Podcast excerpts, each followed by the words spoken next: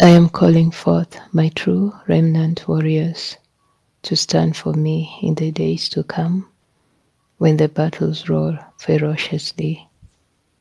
Are you prepared to stand for me in the days of evil which have come upon you and will increase all the more in your lands in the future? Things are not as they seem. Stop looking with your eyes and listen to me with your hearts. Only those whose eyes are completely fixed on me will be able to discern the truth.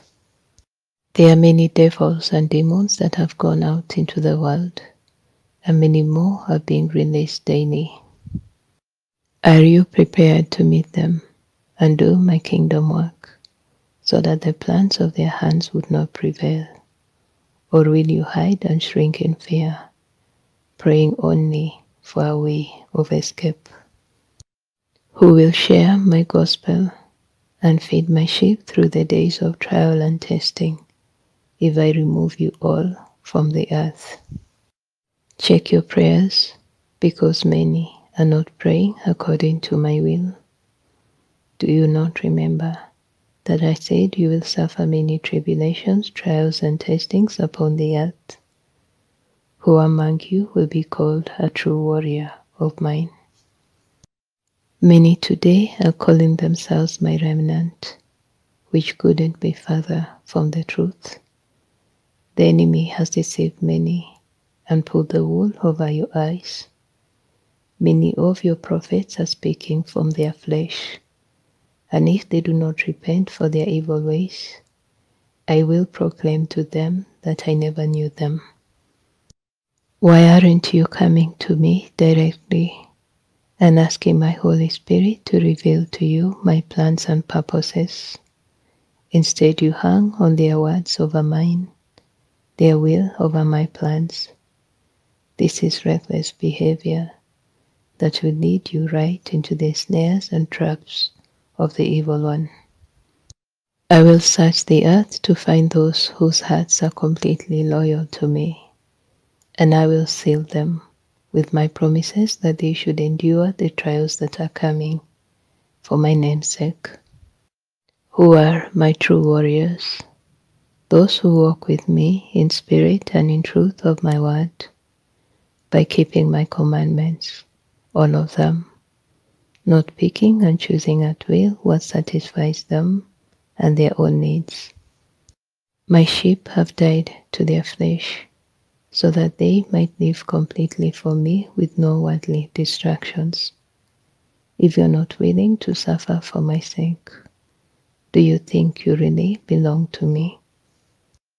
Do you not understand that I am building a remnant army for the last day's battle against evil which are quickly descending upon you?